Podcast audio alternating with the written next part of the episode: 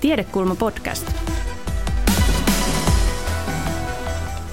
Tervetuloa poikkeuslinjalla keskusteluun Helsingin yliopiston tiedekulmaan. Aiheena tänään on, mitä korona-exit saa maksaa. Suomihan miettii parhaillaan kuumeisesti exit-strategiaa koronasta. Ja yritämme saada tällä keskustelulla vähän otetta siitä, mitkä ovat tässä mietinnässä olennaisia ulottuvuuksia ja mihin pitäisi kiinnittää erityistä huomiota. Voiko koronakriisin hoidossa ylipäänsä soveltaa tavanomaista kustannusten ja hyötyjen arvioinnin logiikkaa? Miten hillitsemistoimien tai niistä luopumisen suorat ja välilliset kustannukset voidaan laskea? Terveydenhuollossa laskelmia tehdään koko ajan, mutta miten käy, kun ratkaisut tuodaan poliittisen päätöksenteon areenalle? Vieraana tänään THLn tutkimusprofessori, Helsingin yliopiston sosiaalipolitiikan professori Heikki Hiilamo. Tervetuloa Heikki. Kiitos. Ja valtiotieteiden tohtori Heikki Pursiainen. Tervetuloa myös Heikki. Ja jos sopii, mä kutsun sitä sukunimillä tässä, että ei mene, ei mene ihmiset sekaisin. Ja pitää varmaan muistuttaa, että Heikki Hiilamo on myös jäsenenä valtioneuvoston asettaman Exit-työryhmän tiedepaneelissa. Minä olen työelämäprofessori Pekka Sauri. Kysymyksiä moderoi yleisen valtioopin dosentti Hanna Vass. Hei hei, mahtavaa Heikit, että olette paikalla. Tiedän, että yleisöllä on suuret odotukset tätä keskustelua kohtaan. Osmo Soinivaara kirjoitti blogissaan, oliko nyt viikonloppuna, että jonkin arvion mukaan nykyiset rajoitustoimet maksavat 5 miljardia euroa kuukaudessa, ja tästä tulee syksyyn 2021 mennessä laskua 90 miljardia euroa. Ja vertailun vuoksi mainittakoon, että koko terveydenhuolto maksaa 20 miljardia euroa ja valtion ja kuntien perimien erilaisten tuloverojen tuotto on 30 miljardia euroa vuodessa. Näillä luvuillahan hyvinvointivaltiolle voitaisiin jättää katkeran suloiset jäähyväiset. Mitä sä ajattelet?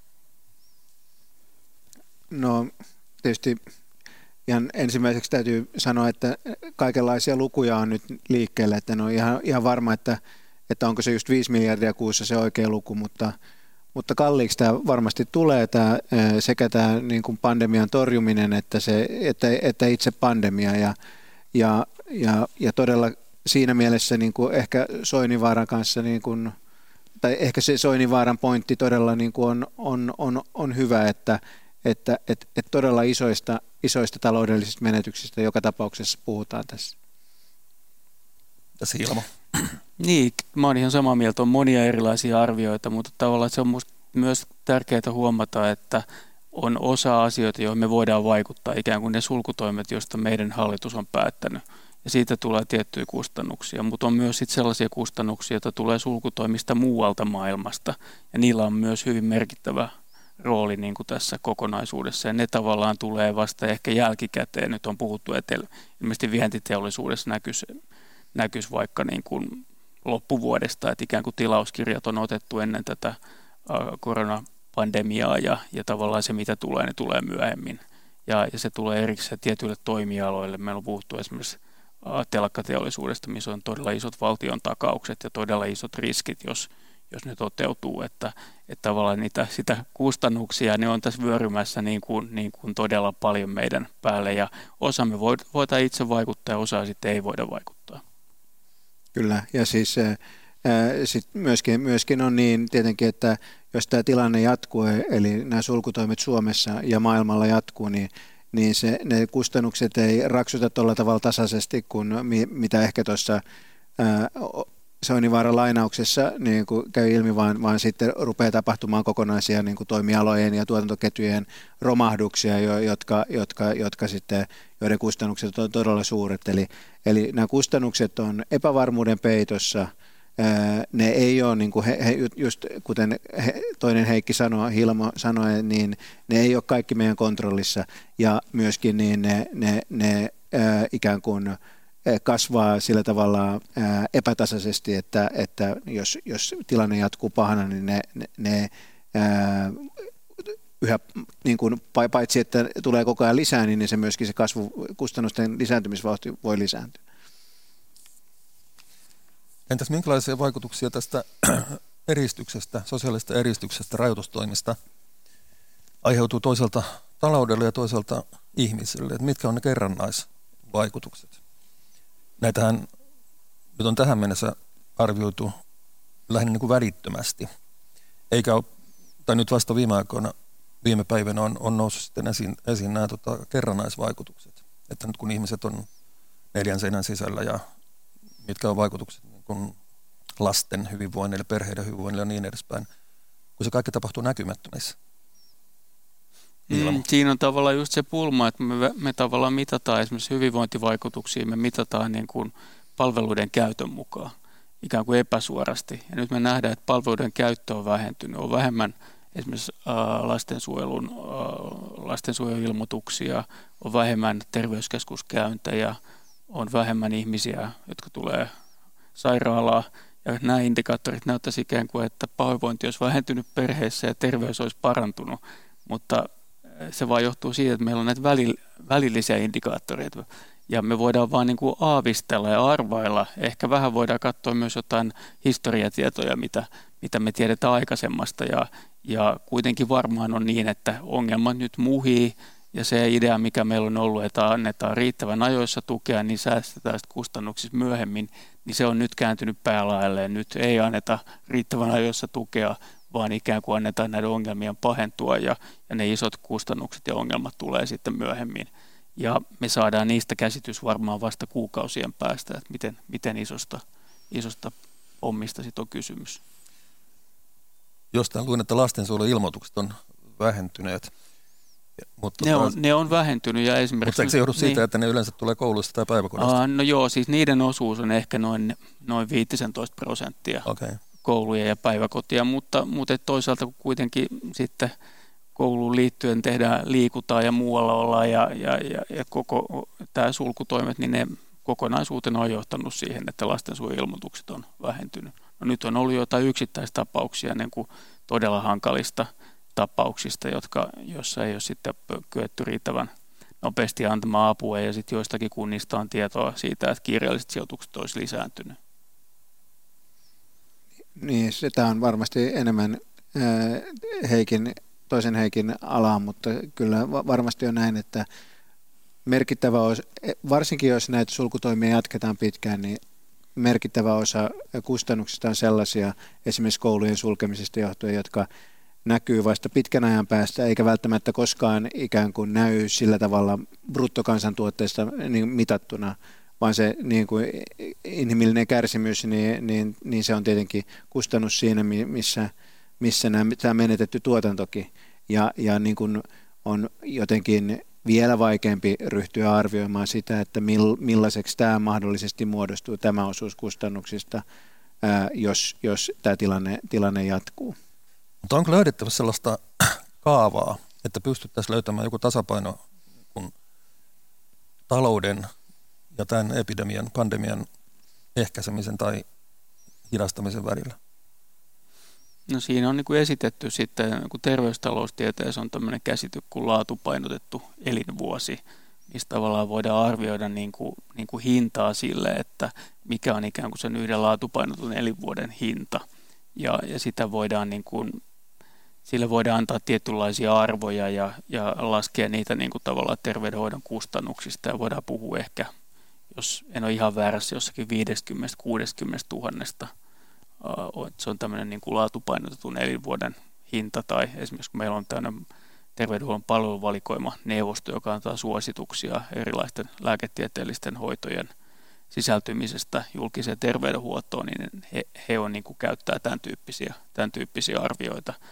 Ja se, se liittyy nimenomaan niin kuin tavallaan terveyteen, mutta että se on yhdenlainen työkalu. Mutta että sen, sen työkalun takana on tavallaan se ajatus siitä, että – että meillä ei ole olemassa, olemassa sellaista tilannetta, että me voitaisiin valita aina hyviä vaihtoehtoja, että me voitaisiin valita se, että me säästettäisiin nyt mahdollisimman paljon ihmishenkiä. Sen takia, että ihmiset ei kuole tähän koronavirukseen. Ja sitten samanaikaisesti me voitaisiin ikään kuin pitää ennallaan tämä meidän, meidän muu järjestelmä ja että ikään kuin siitä aiheutuisi kustannuksia, sellaisia kustannuksia, joita voidaan myös arvioida sitten menetettyinä elinvuosina, menetettyinä ihmishenkinä. Ja, ja tavallaan tämä pulma on niin kuin se, että nyt me nähdään, meillä on tavallaan niin kuin tietynlainen liikinäköisyystilanne, koska me nähdään niin kuin joka päivä raportoidaan näitä, näitä äh, ihmisten menehtymisiä tähän koronaepidemiaan ja ihan niin kuin kasvoja, nimiä, kertomuksia ja, ja sitten tavallaan ne on tässä ja nyt ja ne vaikuttaa meidän politiikkaan, ne vaikuttaa meidän ajatteluun, vaikuttaa meidän tunteisiin, mutta sitten tavallaan ne ihmishenkien menetykset, jotka tapahtuu niin kuin vuosien kuluessa, ehkä kymmenenkin vuoden kuluessa, ne jää täysin pimentoon. Mutta, mutta meillä on tutkimustietoa, meillä on välineitä, joilla me tavallaan voidaan niin kuin lähentää näitä ilmiöitä niin kuin toisiinsa. Niin, siis ei tietenkään ole mitään, mitään yksiselitteistä kaavaa siihen, että viime kädessähän se on, kysymys on ihmisen omista niin kuin moraalisista arvostuksista, että mit, mitä, mitä, mitä kukin pitää, pitää tärkeänä. Sen verran niin kuin, itse niin kuin, hahmotan tätä niin, että, että ei ole mitään erillistä ikään kuin taloutta, että voidaan laittaa talous ja terveys vastakkain, vaan, vaan taloudellinen ajattelu on sitä, että, että katsotaan kaikkia niitä asioita, jotka ihmisistä on arvokkaita. Ja yksi niistä arvokkaista asioista on tietysti niin kuin ihmis, ihmiselämä. Että kaikki päätöksenteko on jossain, jossain määrin erilaisten arvokkaiden asioiden välistä kilpailua, ja, ja meidän täytyy päättää, kun me ei voida kaikkea hyvää saada, niin mitä, mitä, me, mitä, me, mitä me valitaan. Ja nyt tämä pandemia on aiheuttanut sen, että nämä tämä valintajoukko, mistä me voidaan valita, niin se on yhtäkkiä niin kuin kaventunut suunnattomasti. Et, et meillä oli ennen täysin mahdollista samaan aikaan tarjota vanhuksille ja riskiryhmäläisille riskitöntä elämää ja ravintolapalveluita. Ja nyt yhtäkkiä me ollaankin tilanteessa, missä vaan jommankumman tarjoaminen on, on jossain, jossain mielessä, mielessä mahdollista. Ja meidän, meidän täytyy tehdä päätök, ihan samalla tavalla päätöksiä kuin aikaisemminkin, mutta vaan paljon ikävämpiä, ikävämpiä päätöksiä. Ja se, että mihin tämä, että mun mielestä se, että, että, että, että, että että me, meillä olisi joku niin kuin, ää, tämmöinen, mahdollista tehdä tämmöinen niin kuin täydellinen kalkyyli siitä, että näin paljon maksaa tämä ja näin paljon laittaa arvo ihmishengelle, niin ei ole mahdollista. Mutta, mutta, mutta se niin kuin perusongelman hahmottaminen ikään kuin taloudellisesti on, on, on mahdollista. Ja se lähestymistä lähtökohtahan niin kuin on, on siihen ihmishengen ikään kuin taloudelliseen arvottamiseen on se, että, että ihmisten omat arvostukset, että, että ihmiset hän koko ajan ottaa riskejä, ne, ne on valmiita ö, panemaan henkensä alttiiksi tietyllä todennäköisyydellä saadakseen jotain, jotain hyvää asiaa. Ja meidän niin kuin, me, tämä ei ole ikään kuin siis sellaista ylhäältä päin pakotettua juttua, vaan jokainen meistä, joka kerta kun lähtee mökille, niin laskee, että okei, mökille meneminen on tämän arvosta, mutta siinä koko meidän perhe voi tuhoutua auto-onnettomuudessa siinä matkalla, ja minä olen valmis ottamaan sen riskin. Ja jos me katsotaan sitä, että millaisia riskejä ihmiset on valmiit ottamaan omassa elämässään, niin me voidaan yhteiskunnan ää, tasolla sitten katsoa, että, että, että sellaiset riskitasot on, sallit, sellaiset riskitasot on niin kuin taloudellisen hyödyn kannalta niin kuin sallittuja, mitä ihmiset on muutenkin valmiit, valmiit ottamaan. Joku tämän tyyppinen ajattelu, kehikkohan siinä niin kuin taustalla on, ja, tät, ja se ajattelukehikko on hyödyllinen, vaikka tietenkään mitään, niin kuin sä sanoit, mitään, Pekka sano, kysyit, niin mitään tämmöistä niin kuin yksiselitteistä kaavaa ei tietenkään ole, että Exceliin syötetään asioita ja sieltä tulee oikea päätös ulos. Pitkä tylsä juttu. Puhumme poikkeuslinjalla aiheesta, mitä korona-exit saa maksaa. Ja Hanna, onko meillä meidän pyytämämme asiantuntija-interventio saatavilla?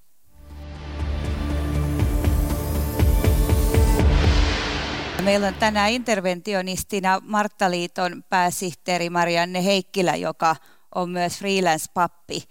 Ja me pyydettiin Mariannelta sellaista interventioa, jos otettaisiin huomioon erityisesti tämä eettinen puoli, eli onko tällä siis kustannushyötylaskelmissa mitään mieltä, ja, ja se liittyy siihen, että, että mitä presidentti Niinistö jo sanoi, kun koronakriisi puhkesi, että, että ihmiset hoidetaan ensin ja talous sitten – mutta pianhan me ollaan kuitenkin siinä tilanteessa, että me joudutaan tekemään erilaisia priorisointeja, ja ne on semmoisia priorisointeja, joita koko ajan tehdään terveydenhuollossa, ne ei ole vaan tullut pintaan samalla tavalla.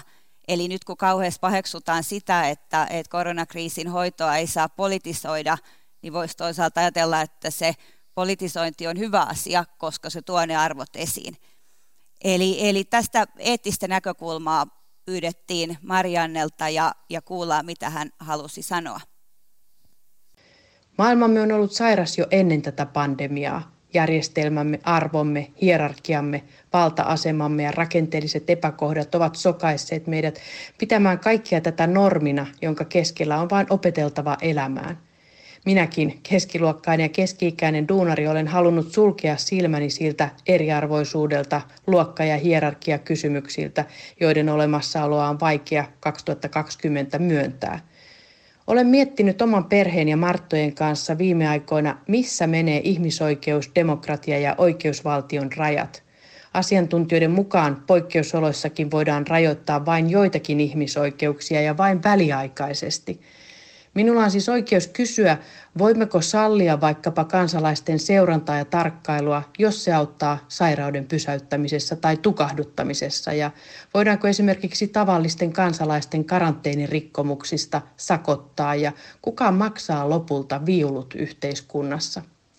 Elämme tilanteessa, jossa uusi poikkeustilanne edellyttää meidän moraalikoodistomme ja arvojemme uudelleen säätämistä – ja siksi tänään haluaisin kysyä teiltä ennen kaikkea Euroopan neuvoston pääsihteerin lailla, miten voisimme koronakriisin jälkeen parantaa erityisesti haavoittuvimmassa asemassa olevien suojelua ja oikeuksia – kuten esimerkiksi niiden lasten ja perheiden asemaa, jotka kärsivät tässä kriisissä eniten, tai asunnottomien tai erityistä tukea tarvitsevien nuorten, jotka kamppailevat erilaisten oppimisvaikeuksien ja oman toiminnan ohjauksen puutteiden keskellä, eristettyinä ja etänä.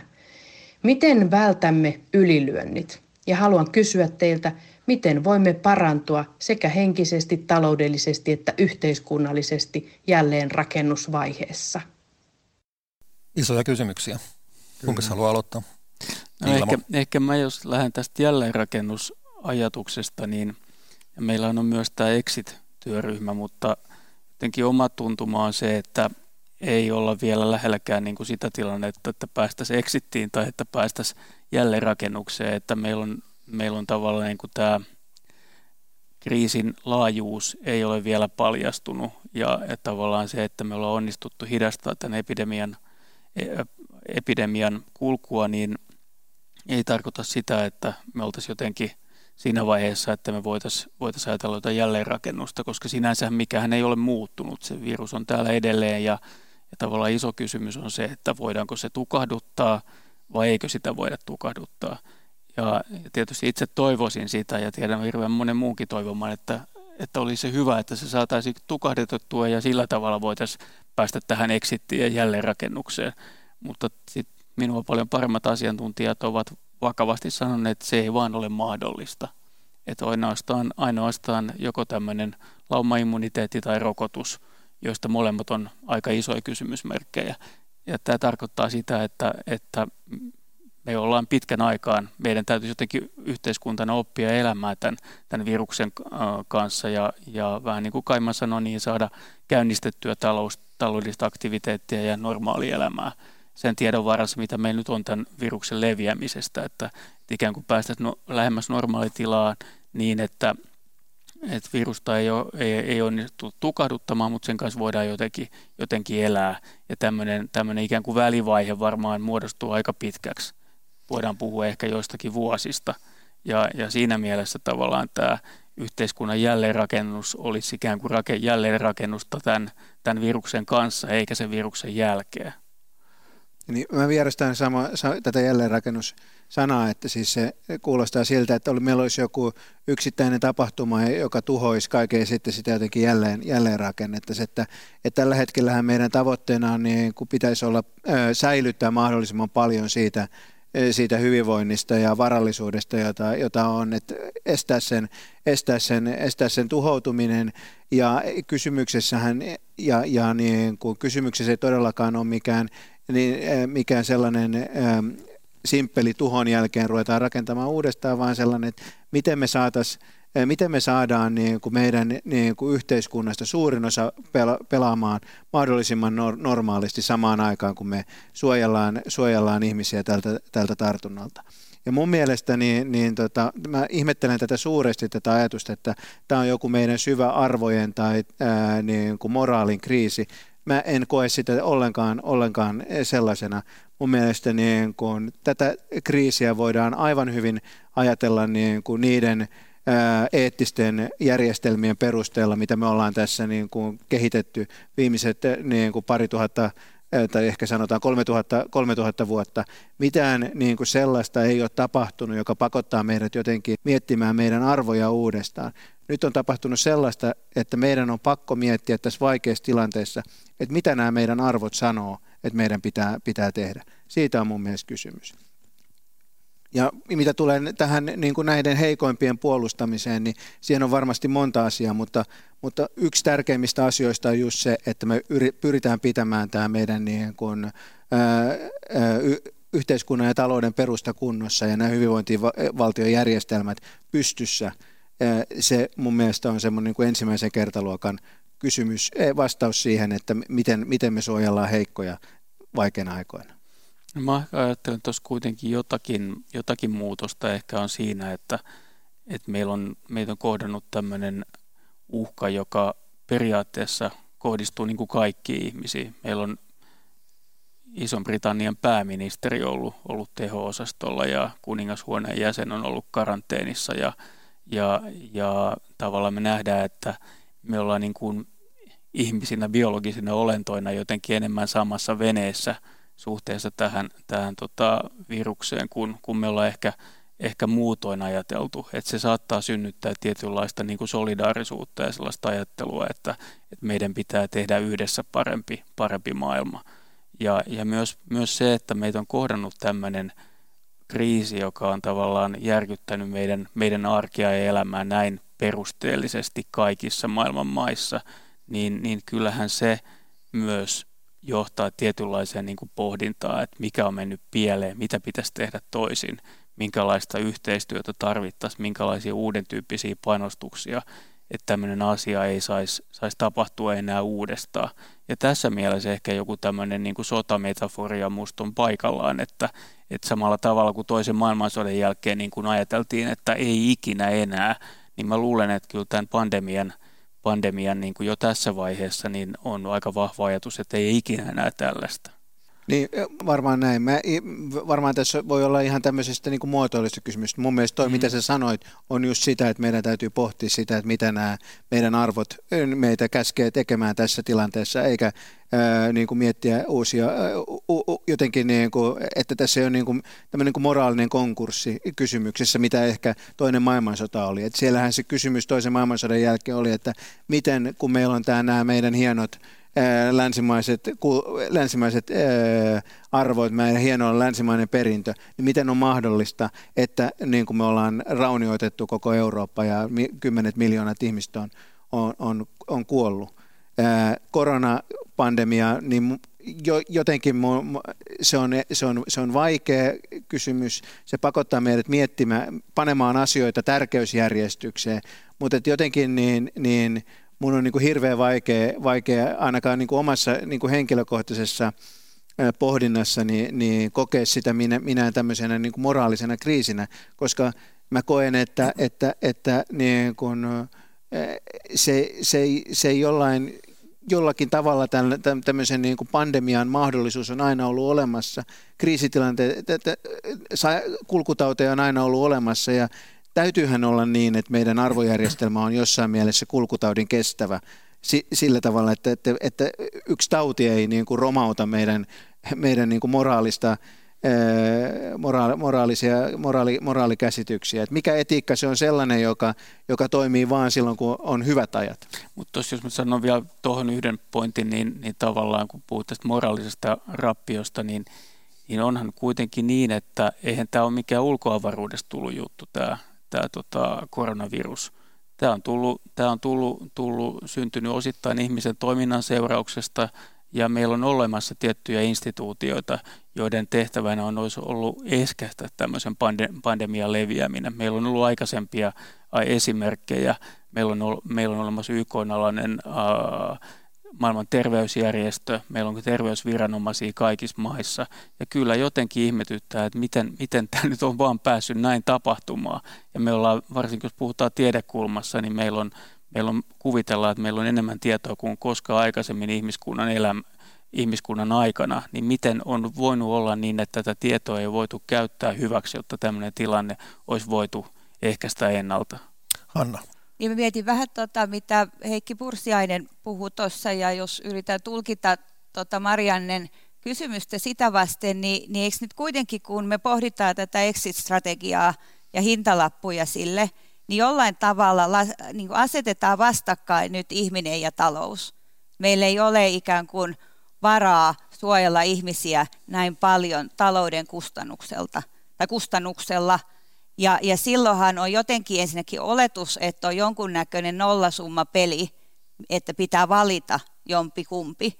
Ja, ja eikö se, jos se nollasumma pelioletus kerro jotain meidän arvoista, ja jos me lähdetään tekemään ratkaisuja sen nollasumma peliodotuksen tai oletuksen uh, niin kuin tavallaan se edellä, niin, niin kyllähän sekin varmasti kertoo jotain arvoista. Mistä se nollasumma peliodotus edes tulee? E, eikä tässä mikään nolla, nollasumma peli ole kysymyksessä mun mielestä niin se, että on niin, tämmöinen niin presidentti Niinistömäinen talouden ja ihmisen erottelu, niin se on, se on täysin epäälyllistä. Eli talous on sitä, että, että pohditaan niitä asioita, mitkä ihmisille on arvokkaita. Ja meille on tosi paljon arvokkaita, erilaisia arvokkaita asioita, joita kaikki ei voi saada. Yksi on pitkä elämä, riskitön elämä.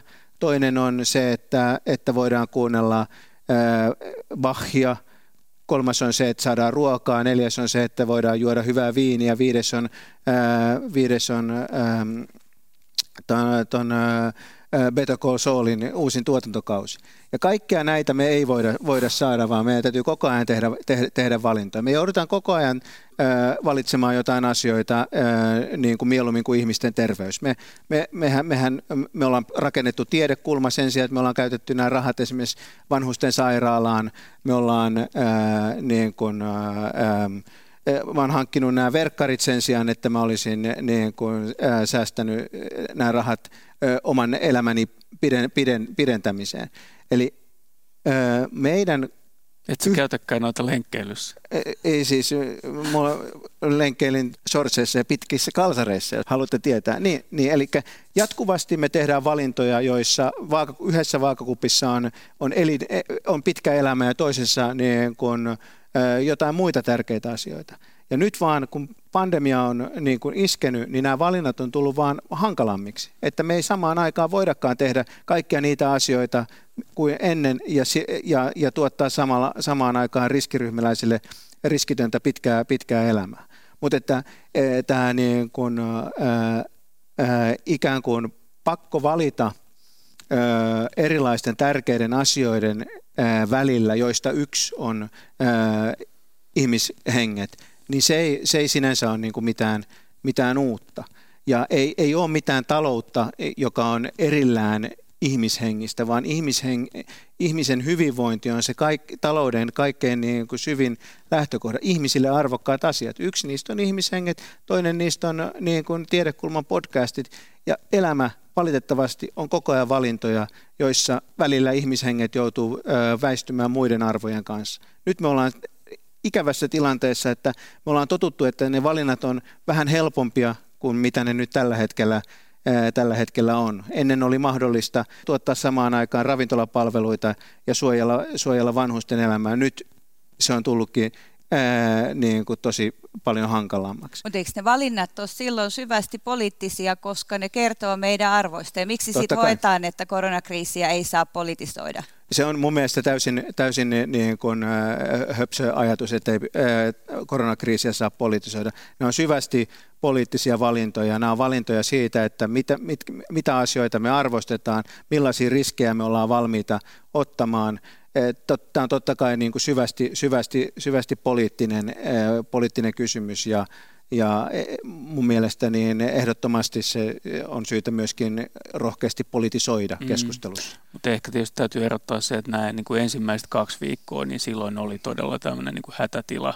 Ja silloin mm. ehkä oli fiksu sanoa, että on hyvä, että tätä ei politisoida, vaan, vaan tehdään hyvin pragmaattisesti nopeita päätöksiä ja ja mehän nähtiin, että esimerkiksi tämä poikkeuslaki meni, meni tai poikkeustilan säätäminen meni äärimmäisen helposti läpi eduskunnassa ja aika nopeasti saatiin tehtyä näitä päätöksiä näistä sulkutoimista, mutta tämän politiikan tekemisen ja politisoimisen aika on nyt, kun me keskustellaan mm. muun muassa näistä rajoitusten purkamisesta.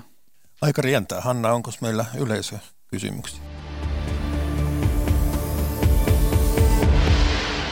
Niitä riittää. Ensimmäinen kysymys on Soile Kuituselta, kuntoutussäätiön johtajalta, ja, ja hän sanoo näin. Kun koronavirusepidemia pyyhkii läpi suomalaisen yhteiskunnan, mitenkään näiden yhteiskuntapoliittisten toimien ja tavoitteiden? Hautautuvatko ne auttamatta elinkeinoelämän pelastusprojektien alle? Riittääkö mielenkiintoa huolehtia hauraassa asemassa olevista ihmisistä heidän osallisuudestaan työssä ja työelämässä? Muuttuuko sosiaalinen hyvinvointi pelkäksi sanahelinnäksi? Voiko suomalainen yhteiskunta lopulta näyttää vahvuutensa, kyvyssä huolehtia hauraassa asemassa olevista ja kyvystä yhdistää yhteiskunnallisten ongelmien ratkaisupyrkimykset ja saada siihen myös yritykset mukaan? Tässäkin yritetään selvästi nyt saada tätä arvoulottuvuutta paremmin esiin, mistä Mariannekin puhuu. Joo, tietysti voisi ajatella, että, että että mun, mä en näe ainakaan tämmöistä niin ristiriitaa elinkeinoelämän ja yritysten ja, ja sitten sosiaalisen hyvinvoinnin välillä. Nythän me ollaan nähty, että kansallisvaltio on todella nostanut päättää ja osoittanut voimansa ja, ja ihmiset ehkä samaistuu niin kuin valtion vahvemmin kuin aikaisemmin ja, ja valtionhoitajapuolueen kannatus on, on noussut ennätysmäisesti lyhyessä ajassa – ja, ja se tavallaan kertoo siitä, että, että me ajatellaan, että valtiolla on keskeinen rooli nyt ja varmaan myös tulevaisuudessa. Usein kriisien jälkeen me ollaan nähty, että, että tämmöinen niin kuin valtion rooli korostuu ja se, se jatkuu myös näiden kriisiolojen jälkeen. Et siinä mielessä niin en, en ole niin huolissani, huolissani tästä, tästä tilanteesta ja, ja uskon myös, että tämä Pohjoismaiden hyvinvointivaltiomalli – on, on vahvo, osoittaa vahvuutensa verrattuna näihin muihin hyvinvointivaltiomalleihin, niin näissä, näissä tota, tämän epidemian kanssa elämisessä. Ursean. Niin, no mä enäkin olen niin innostunut tuosta valtion roolin lisääntymise, lisääntymisestä, mutta se kieltämättä voi olla, olla, olla, olla seuraus. Ja on oikeastaan vaikea tästä muuten saada mitään konfliktia tuon Kaiman kanssa, että että, että on sama, täysin samaa mieltä siitä, että, että sillä, että, että ihmiset öö, pääsee, pääsee tekemään työtä ja hankkimaan elatustaan, niin, niin se, ei, se ei missään tapauksessa ole ristiriidassa näiden, näiden ähm, heikompien puolustamisen kanssa päinvastoin. Ja, ja totta kai niin kun, ähm, äh, on, on tärkeää, että kun tästä pandemiasta ja torjuntatoimista niin tulee tämä iso lasku, niin se on, se on tietenkin tärkeää, että se lasku jaetaan, jaetaan oikeudenmukaisesti ja pidetään huolta siitä, että, että kaikkein haavoittuvimmassa asemassa olevat, olevista pidetään huolta. Mutta mä itse uskon siihen, että, että niin kuin paras, paras tai tämän kaiken edellytys on se, että, että, että me jollakin aikavälillä pystytään yhdistämään – ää, ihmisten, ihmisten toimeentulon hankkiminen ja tämän pandemian vaikutusten rajoittaminen, koska muuten, muuten kerta kaikkiaan niin ei ole niitä resursseja, joita, joita tämä heikommista huolehtiminen vaatii. Tuossa Soilen kysymyksessä taustalla varmasti oli tämä Soininvaaran, tai Osmo Soininvaaran paljon huomiota saanut blogikirjoitus, jossa hän totesi, että, että jos me jatketaan näitä koronatoimia pitkälle vuoteen 2021, niin, niin se merkitsee hyvinvointivaltion tai hyvinvointiyhteiskunnan loppu ainakin jossain mielessä, että jos ne kustannukset alkaa olla jotain 90 miljardin luokkaa, niin, niin kyllähän me jotain niin kuin valintoja joudutaan tekemään ja kyllähän tällä hetkellä jo valtiovarainministeriöstä leikkauslistoja heilutellaan, että, että onko se sitten kauhean rehellistä sanoa, että, että me kyetään kaikki hyvää jatkossakin turvaamaan. Niin, niin en, en, en, mulla, mulla, mä en yhtä, yhtä rohkeasti en ennusta tulevaisuutta kuin tota, Osmo Soinivaara, mutta on tietenkin selvää, että jos, jos meillä tapahtuu niin, että, että taloudellinen toimeliaisuus merkittävästi ja kohtalaisen pysyvästi vähenee, niin silloin meillä on, on vähemmän resursseja käytössä myös näihin hyvinvointivaltiotehtäviin. En e, itse toistaiseksi olisi ehkä niin alarmistinen kuin Soinivaara. Mä e, itse niin kuin uskon siihen, että me pystytään pystytään jollakin keskipitkällä niin aikavälillä suht nopeasti niin, niin, niin saamaan, saamaan taloudellinen aktiviteetti käyntiin. Mutta niin kuin mun mielestä olisi myöskin, niin kuin sä sanoit, epärehellistä teeskennellä, että se, että jos meillä ää, resurssit yhteiskunnassa merkittävästi pitkäaikaisesti vähenee, etteikö sillä olisi vaikutuksia myöskin siihen, mitä julkinen, julkisessa taloudessa on, on mahdollista. Mutta en itse ole niin kuin akuutisti huolissani siitä, että hyvinvointivaltio nyt romahtaa. Hiilamo.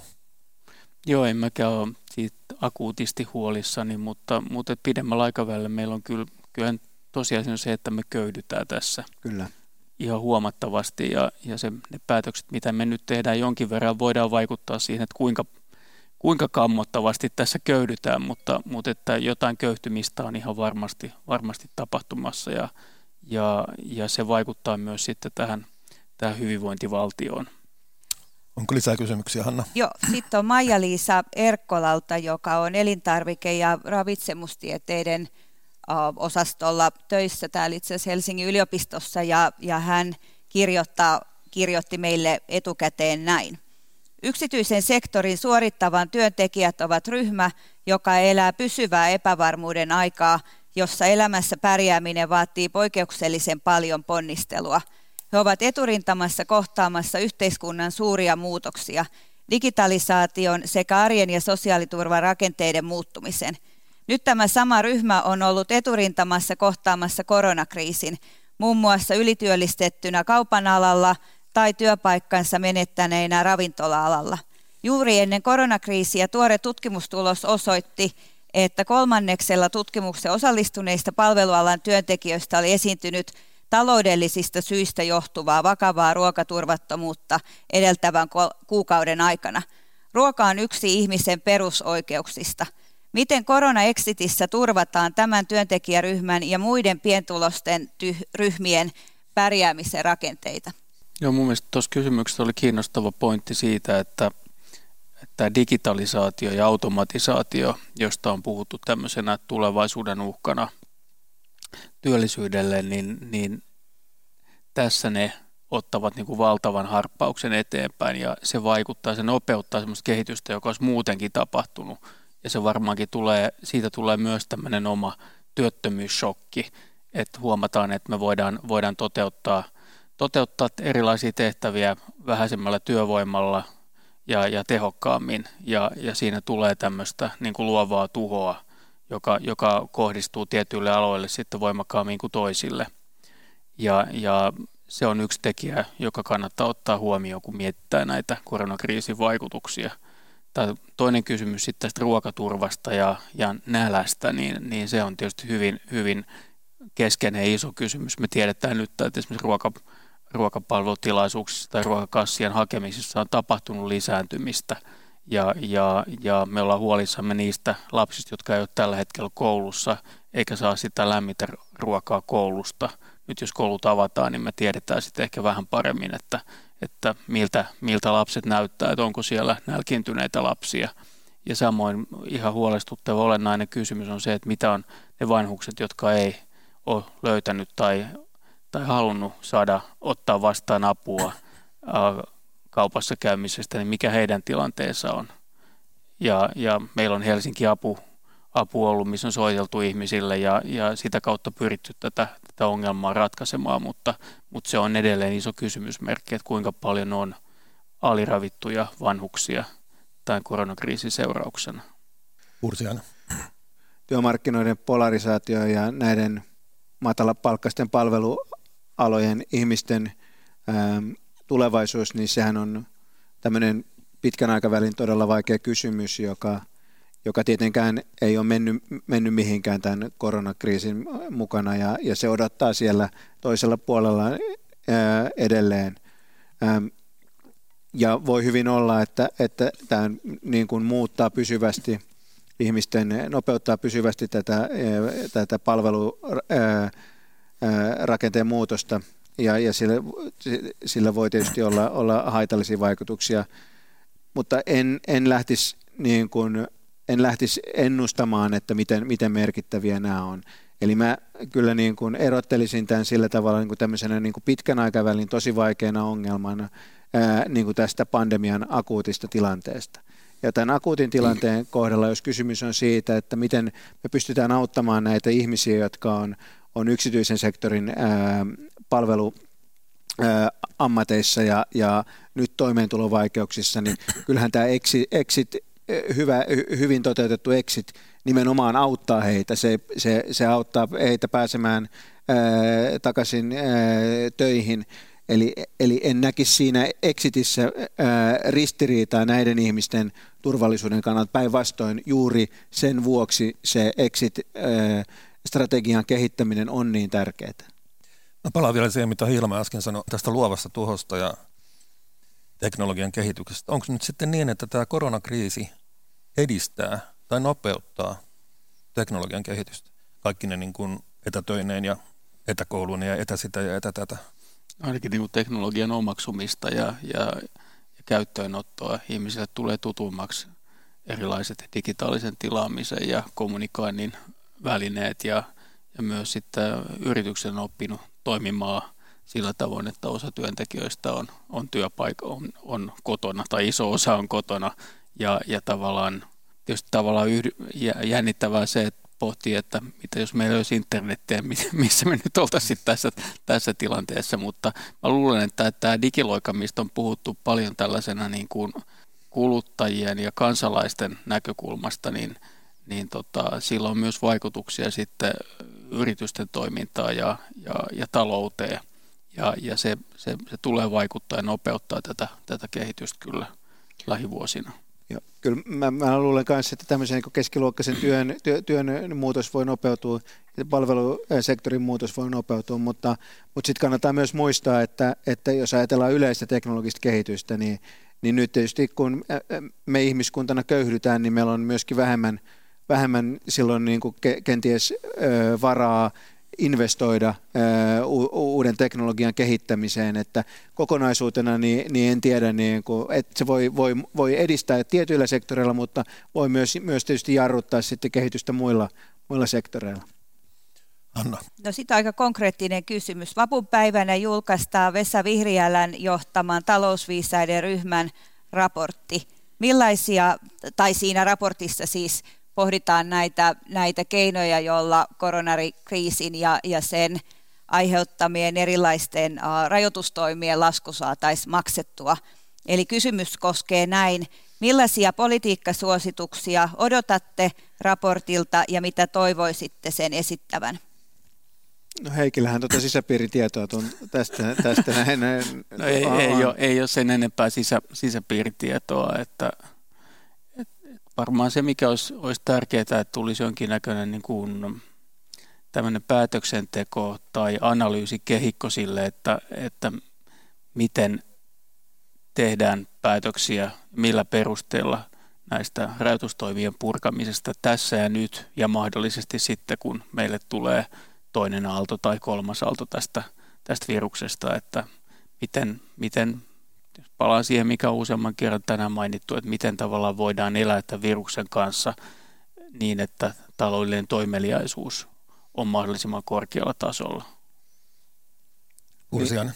No e, e, niin en tosiaan yhtään uskalla, uskalla ennustaa, että mitä tarkkaan ottaen tulee, mutta sitä tosiaan toivoisin, että, että, että, että olisi, olisi jonkinlainen, jos ei nyt ihan niin kuin selvä, se on ehkä liikaa vaatia jotain niin kuin yksityiskohtaista strategiaa, mutta että, mutta että, että sellainen niin kuin näkymä, jossa, jossa kerrottaisiin, että näitä ja näitä asioita kun tapahtuu, niin sitten voidaan, voidaan vapauttaa t- tätä ja tätä asiaa, ja sitten joudutaan ehkä ottamaan takapakkia, jos näin, näin, näin, näin tapahtuu. Eli että jos, jos et, et olisi sellainen näkymä, jossa niin kuin joihinkin niin kuin ennustettaviin ja fiksuihin sääntöihin perustuen, niin me voitaisiin suunnitella niin kuin ihmiset meidän elämää ja, ja ää, taloudellista aktiviteettia ää, niin, että me voitaisiin olla suhteellisen varmoja siitä, että,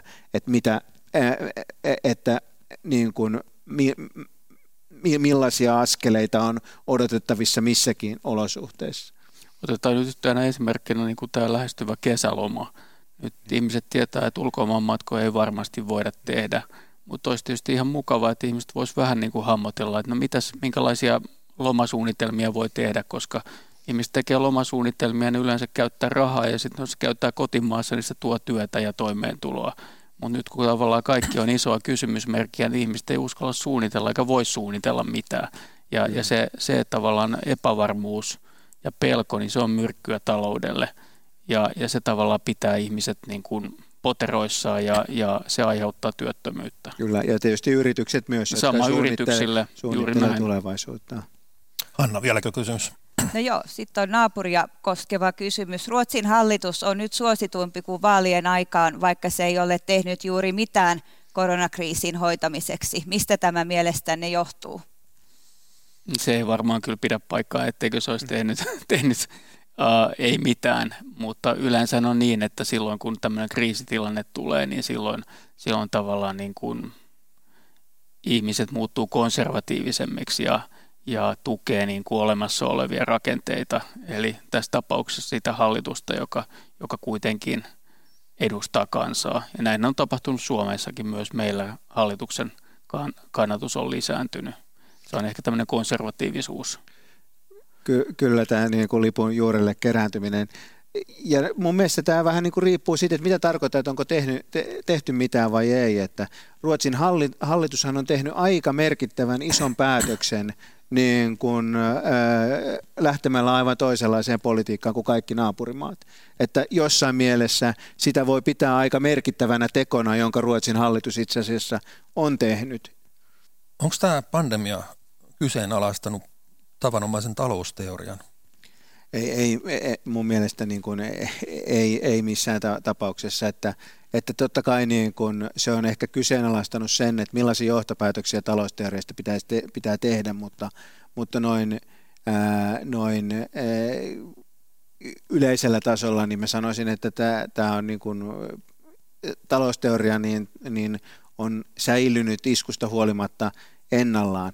Tosin tämä, tämä ei tarkoita sitä, etteikö niin kuin talouspoliittiset suositukset voisi muuttua osittain myös pysyvästikin, mutta, mutta jotenkin niin kuin syvällä, syvällä tasolla niin mun mielestä niin ei, ei, ole, ei, ei ole jouduttu, jouduttu, jouduttu vaihtamaan teoriaa. Toinen sanan arvot on pysyneet ennallaan, talousteoria pysynyt ennallaan. No, mä, mä oon ehkä, se, se täytyy sanoa, että mä oon ehkä sitten vaan joku, jollain tavalla niin kuin älyllisesti joustamaton henkilö, joka ei vaan niin kuin tajuu sitä ympäristössä olevaa muutosta, mutta, mutta niin kuin jollain, jollain niin kuin syvällä tasolla, niin mun mielestä niin tota, me, en mä niin kuin usko, että meidän periaatteet on, on, on uhattuna. Että meillä on todella vaikea tilanne ja todella hankala, tie, todella vaikea pohdinta siitä, mitä nämä meidän periaatteet nyt sanoo, että meidän pitää tehdä, mutta tämä, mun mielestä ne periaatteet on silti niin kuin säilynyt ennalla.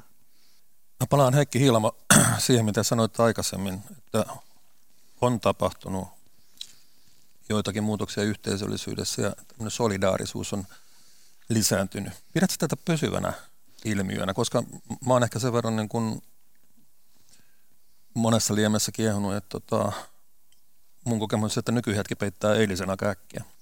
Ja tota, sitten kun tilanne ns. normalisoituu, niin mahtaako nämä tällaiset yhteisöllisyyden muutokset säilyä? No mä en tavallaan usko, että tilanne normalisoituu. Että meillä on joitakin asioita, jotka, jotka muuttuu varmaan ihan, ihan pysyvästi. Ja, ja siinä mielessä niin kun yhteiskunta muuttuu. Pieniä asioita esimerkiksi vaikka nämä etäkokoukset, mutta esimerkiksi vaikka ulkomaan matkat, tämmöiset viikonloppureissut halpalentoyhtiöllä Eurooppaa tai jonnekin muualle, niin mä luulen, että ne on, tai, tai risteilymatkustaminen, mä luulen, että ne, ne muuttuu aika pysyvästikin. Ja, ja sitten myös mä luulen, että me ollaan jotenkin havahduttu tai havahdutaan siihen, että, että jotain täytyy tehdä yhdessä, jotta me voidaan välttää tämmöisiä katastrofeja jatkossa. Ja erilaiset puheet niin kuin ilmasto, ilmastonmuutoksen aiheuttamista uhista tai, tai lajikadosta siitä, miten se vaikuttaa meidän elämään, niin ne on saanut ihan eri tavalla uskottavuutta tästä pandemiasta, koska aikaisemmin on ollut aina näitä, näitä tota, tuomiopäivän profeettoja, mutta ollaan voitu niin kuin, tavallaan sivuttaa, että no antaa niiden räyhätä, ei, ei ne kuitenkaan, että kaikki menee suurin piirtein ennustettavasti eteenpäin. Ja nyt on tapahtunut tämmöinen todella iso juttu, missä tämmöinen uhka on, on toteutunut, niin mä luulen, että se kyllä ihan perustavaa tavalla niin kuin vaikuttaa ihmisten ajatteluun ja politiikkaan myös. Pursiainen. No en, en uskalla lähteä ennustamaan yhtä vahvasti sitä, että loppuuko Berliinin viikonloppureissut. Osittain toivon, että ei, mutta, mutta tota, ja, ja niin kuin en myöskään ennusta sitä, että lisääntyykö solidaarisuus, että, että voi hyvin olla, että, että niin kuin tämmöinen yhteisöllisyys lisääntyy, mutta kyllä meillä on myöskin se riski, että kun me, niin kuin sä hyvin sanoit, niin kun me köyhdytään, kun voimavarat, ja voimavarat, joita on olemassa, niin vähenee, niin sitten myöskin kilpailu niistä niin kuin, käy, käy, käy, käy, käy kovemmaksi ja, ja niin kuin globaalisti niin kuin myöskin tämmöinen sisäänpäin käpertyminen on, on mahdollista. Toivon, että olet oikeassa, että tule, tullaan pysyvästi solidaarisemmiksi ja yhteisöllisemmiksi, mutta en, en uskalla ennustaa, että näin tapahtuu. Anna, vieläkö on kysymys? Joo, tämä Ruotsin hallituksen toimija kysynyt henkilö haluaisi kysyä teiltä myös sen, että oletteko tyytyväisiä Suomen hallituksen toimiin ja mitä olisi pitänyt tehdä toisin? Perimmäisten äärellä. Ja tietysti ilmeisesti juuri silloin, kun nyt me ollaan puhuttu, niin pääministeri on antanut eduskunnalle ilmoituksen ja, ja pahoitellut sitä, että ei, ei puhuttu, puututtu tähän Helsinki-Vantaan lentokentän tilanteeseen aikaisemmin ja se on varmaan se iso, iso moka, joka tässä, tässä tapahtui. Mutta muuten niin, niin kyllä mun mielestä aika hyvin ollaan, ollaan suoriuduttu tähän mennessä, mutta, mutta nämä isot kysymykset on nyt ilmassa liittyen esimerkiksi tähän koulujen avaamiseen ja muutenkin tämän yhteiskunnan avaamiseen. Että ikään kuin tämä ensitilanne, tämä tämmöinen niin, kuin niin sanottu ensisammutus tuntuu onnistuneen, mutta nyt sitten, sitten meillä on niin kuin onnistuttu estämään tämän palon leviäminen, mutta, mutta me ei olla saatu tätä paloa sammutettua ja, ja miten me sen kanssa eletään, niin se on nyt se iso kysymys. Ursian.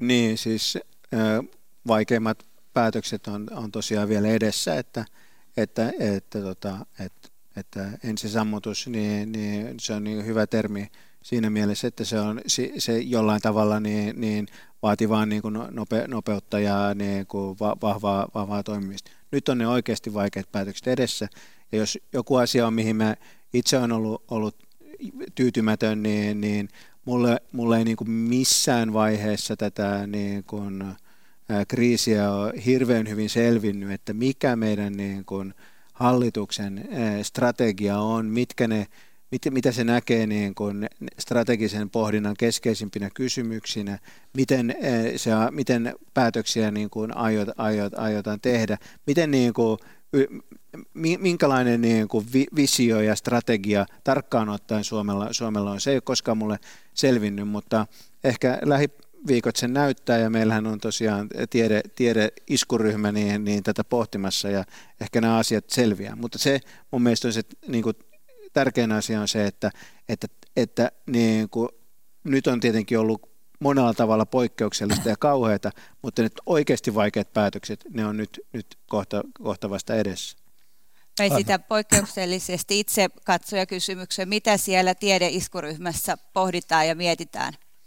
No siellä tulee kysymyksiä, jotka tulee niin kuin täältä, näiltä muilta työryhmiltä ja, ja myös ministeriöiltä ja toivotaan sitten vastauksia, tutkimukseen perustuvia vastauksia, että ehkä tässä on enemmän kysymys siitä, että kerätään tätä tutkimustietoa ja, ja tuodaan sitä, sitä esille. Ei välttämättä sitten esitä mielipiteitä, vaan näkemyksiä, vaan, vaan kerätään tutkimustietoa, että mitä tutkimuksen perusteella tiedetään Milla, Millaista tutkimustietoa asioista. itse olet siellä tuonut esiin? No toistaiseksi me ollaan vasta kerätty näitä kysymyksiä, mutta jotain tutkimustietoa, joka liittyy lasten ja nuorten hyvinvointiin ja siihen, mitä me tiedetään esimerkiksi työttömyyden pitkäaikaisvaikutuksista. Sellaisia asioita, jotka liittyy just tähän talouslamaan ja, ja, ja siihen tutkimukseen, joka, joka, jota on tehty näiden talouslamojen sosiaalisista ja, ja terveydellisistä vaikutuksista. Olemme tänään poikkeuslinjalla käsitelleet aihetta, mitä korona-exit saa maksaa. Vierainamme olivat THLn tutkimusprofessori, Helsingin yliopiston sosiaalipolitiikan professori Heikki Hiilamo ja valtiotieteen tohtori Heikki Pursiainen. Kiitoksia. Ja ensi kerralla 6.5. aiheanamme on kansallisvaltion korona. Ja keskustelemassa apulaisprofessori Johanna Rainio Niemi ja yliopistotutkija Timo Miettinen. Ja lähetys alkaa poikkeuksellisesti kello 16.30. Viikon päästä tavataan poikkeuslinjalla.